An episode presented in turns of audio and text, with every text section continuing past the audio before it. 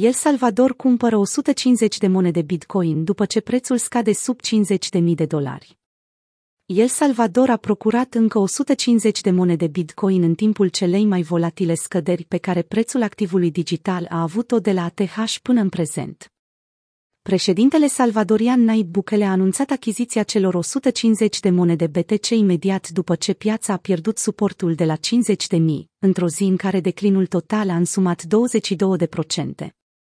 În timp ce guvernul lui Bukele a reușit să realizeze achiziția la prețul de patruzeci și opt de mii cinci sute per monedă B T C, piața bearish a împins prețul și mai departe, până la un minim local de patruzeci și doi de mii, stabilit după o scădere completă de treizeci și nouă la sută de la șaizeci și nouă de mii de dolari, nivelul maxim tranzacționat vreodată.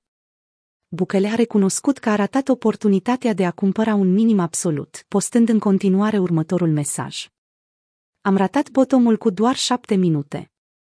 Odată cu această achiziție, rezervele de Bitcoin ale El Salvador se ridică la o mie două sute șaptezeci de B T C, care valorează aproximativ șaizeci și unu virgulă patru milioane de dolari la data editării acestui articol. Ultima achiziție a președintelui a avut loc în douăzeci și opt octombrie, când a adăugat în portofel patru sute douăzeci de monede B T C în timpul altei corecții.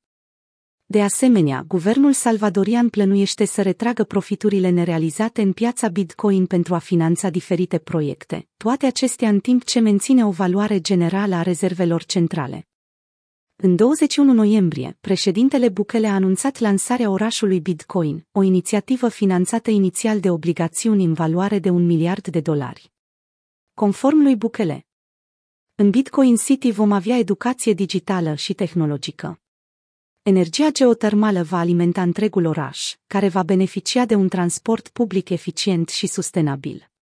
De asemenea, proiectul Bitcoin City are parte de implicarea unor companii proeminente din sfera cripto, precum Bitfinex sau Blockstream, care conform lui Bukele vor fi în curând casa unei suite de active digitale locale sau străine.